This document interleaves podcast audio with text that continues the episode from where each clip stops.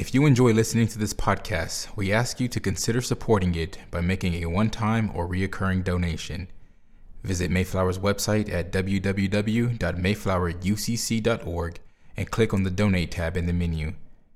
Donations made to Mayflower's Communications Fund are tax deductible and help ensure that this podcast is available. Thank you for your support.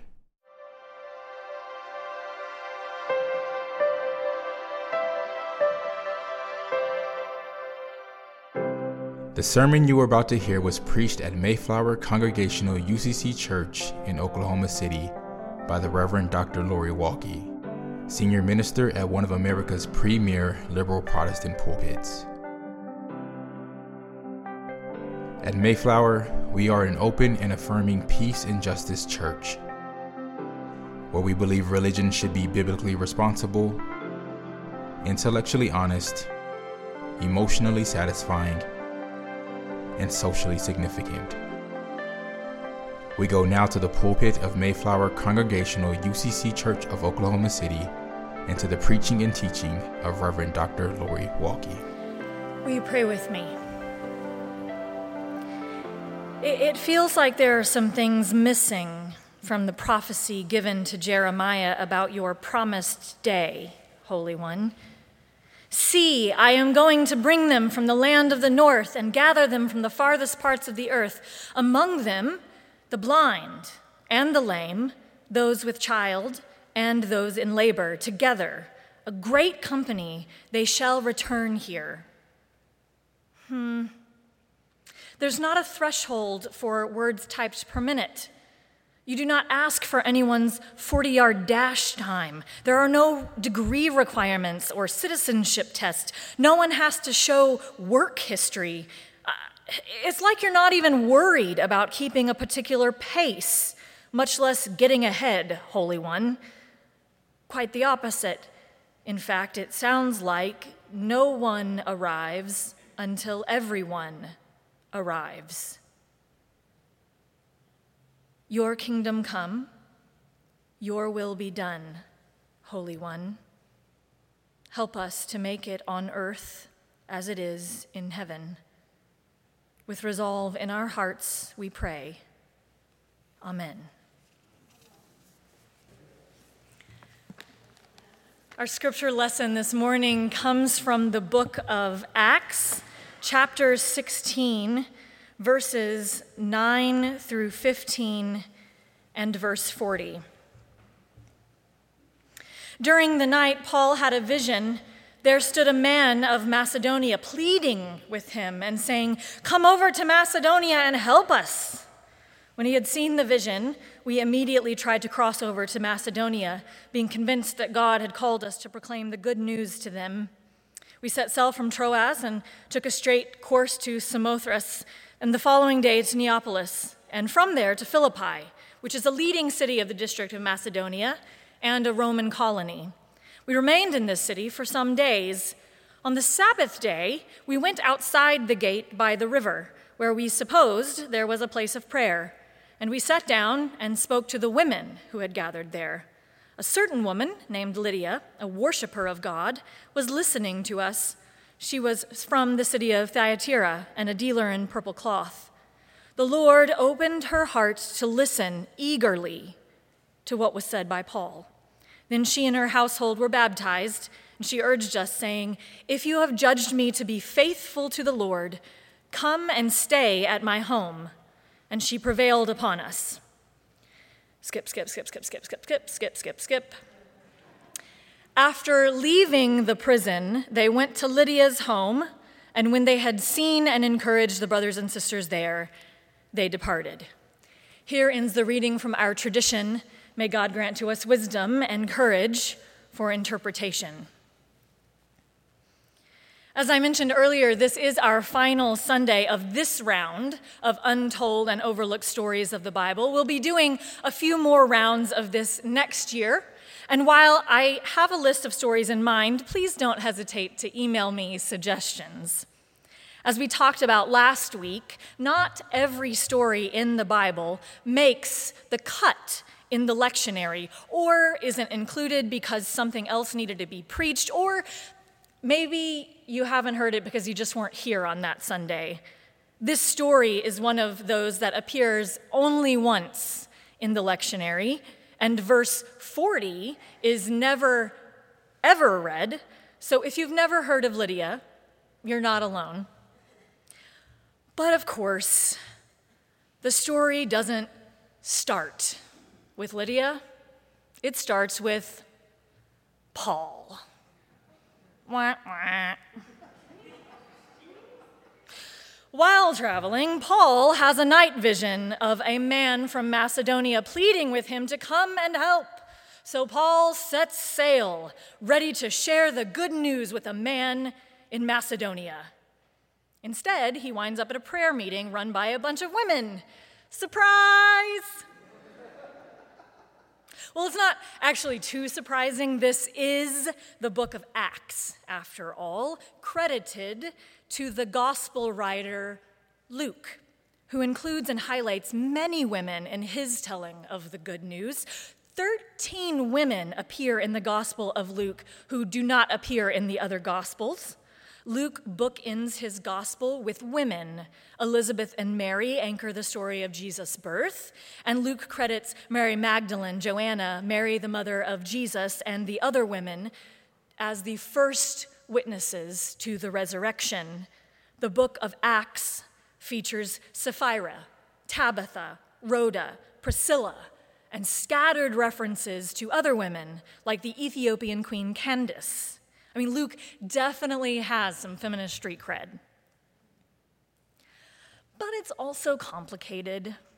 One of the reasons the story of Lydia, and really all of the other women I just named, often go untold and overlooked is because Luke frames the book of Acts around the ministries of Peter and Paul.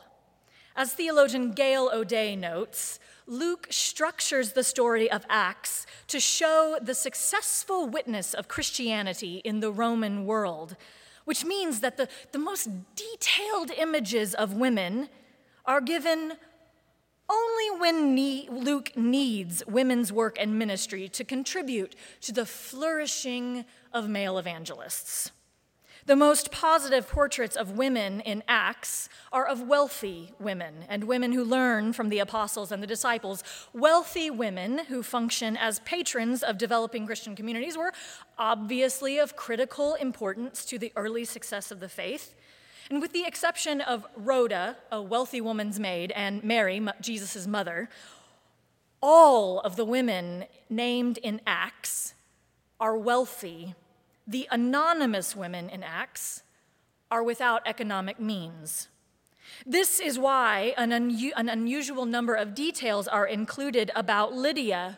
Lydia is a businesswoman who sells purple cloth, which was a luxury item for the wealthy. Her business, therefore, put her in contact with the elite of Philippi. Her offer of her home as a missionary center and the information that she was the head of her household suggest that Lydia was wealthy herself. In noting these details, Luke draws attention to a wealthy woman who acts as a benefactor to the growing community of the way.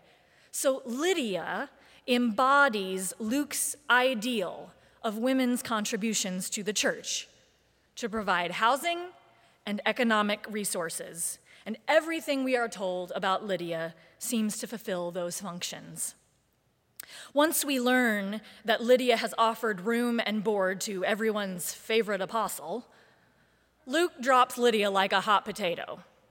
He continues with the adventures of Paul and Silas, which take up verses 16 through 39 in the rest of that chapter. Obviously, I find this irritating. Why can't Luke do a better job of acknowledging women's leadership in the early church? I mean, after all, who do you think ran things when Paul left town? Actually, Paul needed Lydia before he made it out of town. The apostle had gotten himself into a bit of trouble.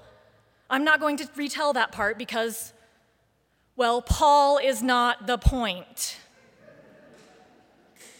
The, yeah, Whoever was clapping, yes. the church has indeed struggled with this truth over the years. Paul isn't the point. Sometimes it seems like preachers quote Paul more than they quote Jesus. But as my colleague Reverend Sheridan Eyrick says, it might be better to think of Paul as fan fiction. So, it's obviously irritating that Luke handles it this way, but it is more than irritating, it is a little bit problematic. Ministry is often equated to those individuals and things that are visible, and Luke's style of storytelling and the focus on Paul makes it seem as if the spread of the gospel depended solely on Paul, as if Paul were Batman or some other superhero who can only fulfill that function. Perhaps this is why churches have a tendency to turn into cults of personality.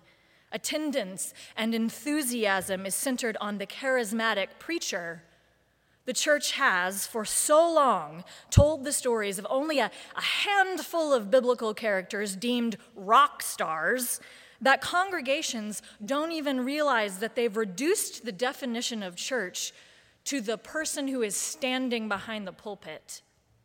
And all too often, clergy do nothing to convince their congregation otherwise, despite our instructions to follow the humble way of Jesus, who, as the text says, emptied himself and became obedient to the point of death, even death on a cross. At best, at best, when a pastor fails to remind the congregation that the church is the people, it's the pastor being like most everyone else, in need of approval and affirmation, their self esteem buoyed by the positive opinion of others. But at worst, writes Professor Chuck DeGroat, it can be a sign of narcissism, a pastor who may be talented, charming, even inspiring, but they lack the capacity for self awareness and self evaluation, shunning humility for defensive self protection. Psychologist Diane Langberg says of the narcissist pastor, he has many gifts, but the gift of humility. Sometimes the church itself can become convinced it is the chosen one. Professor DeGroat continues believing it is favored by God because of the compelling personality of its leader, the strategic nature of its location or mission, the orthodoxy of its doctrine, the authenticity of its worship, the beauty of its liturgy, the integrity of its activism. All of that leads the people to believe that the church down the block just isn't as special and so refuses to engage in mutual ministry because, well, those churches just aren't as special. Dear reader, special is not a word in the gospel. Faithful is the adjective we're striving for. Well, isn't this just a delightful sermon? For the love of everything holy, let's get back to Lydia. And I would do that, except that just like it's not about Paul, it's also not about Lydia.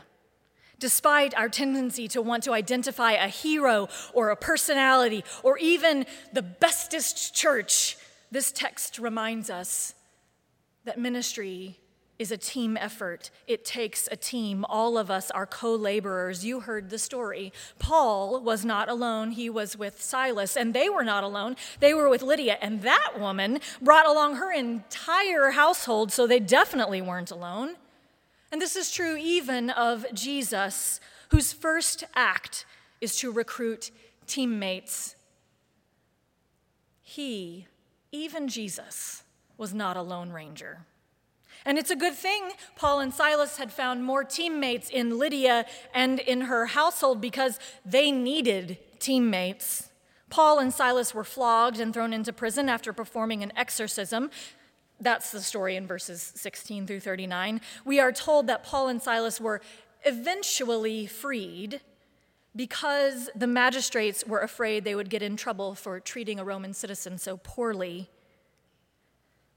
But it seems to me that there may have been more to it than that.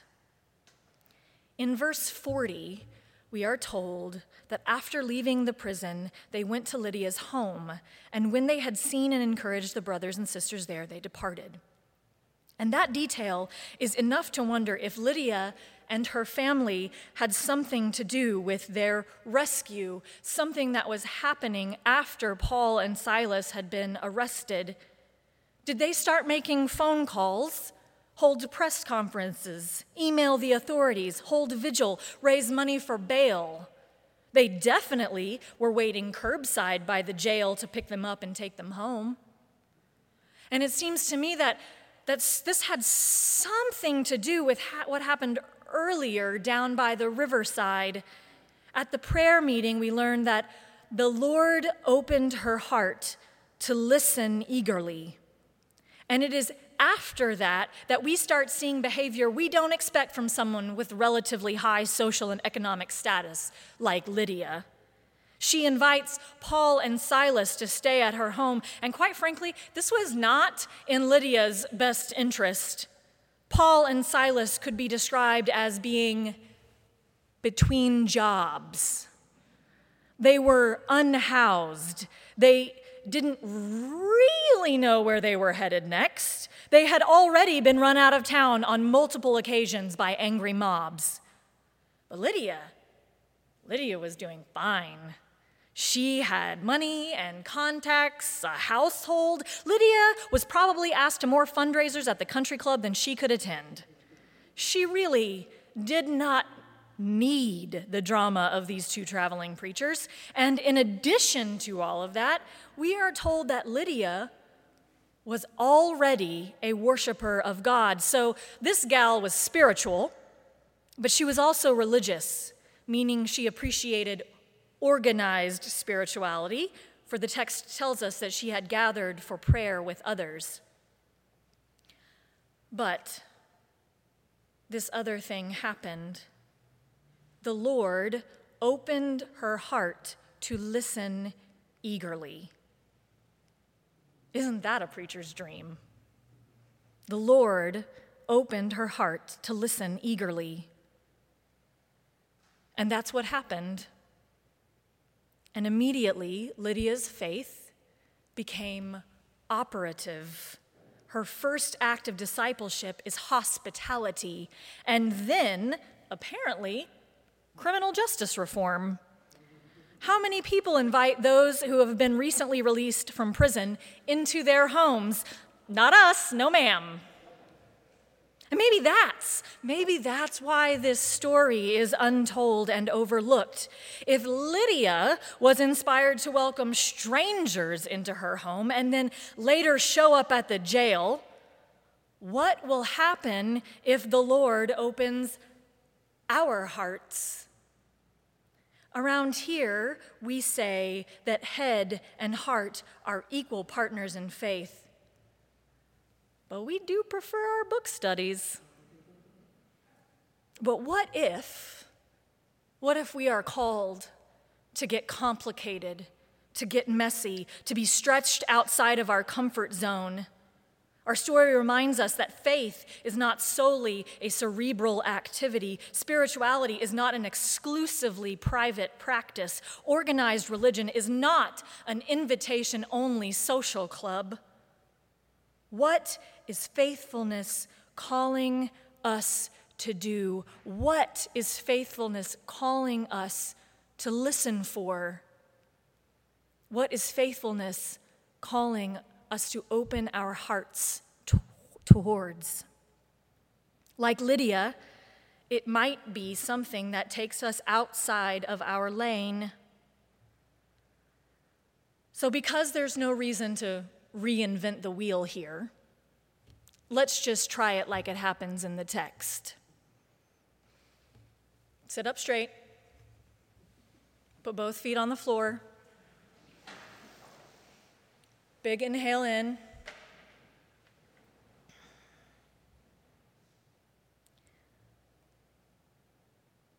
And we will start with this prayer for the Lord to open our hearts to listen eagerly to the following laundry list of ministry opportunities to which we are very likely being called. Next Sunday, our sanctuary meeting after the 11 o'clock service to find out about efforts to resettle thousands of refugees, or the meeting about voice to get information on our interfaith work for economic, education, and criminal justice. Or, and hear me out, volunteering to serve on a governing board so that you might be part of guiding this congregation into whatever's next. At the annual meeting, we'll hear from a group of folks who have been strategizing about accessibility and mental health support, and we need people to help us do better. 363 is gearing up again to provide meals every other weekend at the Homeless Alliance, and we need people to bake casseroles and make green beans and pay for fried chicken. And maybe it hasn't worked out for you to serve on Saturday mornings at 363, so we're about to start sign-ups to volunteer at Joe's Addiction, the community we learned about this summer. Our neighbors at Joe's Addiction need us to help with a variety of things, including trash pickup, meal prep, serving meals, clothes and toiletries donations, Christmas store donations, and wrapping presents. And if we want to circle around to criminal justice reform, the state of Oklahoma plans on executing seven people over the next six months. And so, if you are uncomfortable with state sponsored killing in our name, there is work to be done. I know it has been a long pandemic season, one we're not completely out of. But maybe, just maybe, that makes it the right time for us to begin to step into the priorities that we were able to reset while we were in isolation. We know more now about our interconnectedness than ever. So, indeed, Holy One, may our hearts be open to listen eagerly. Amen.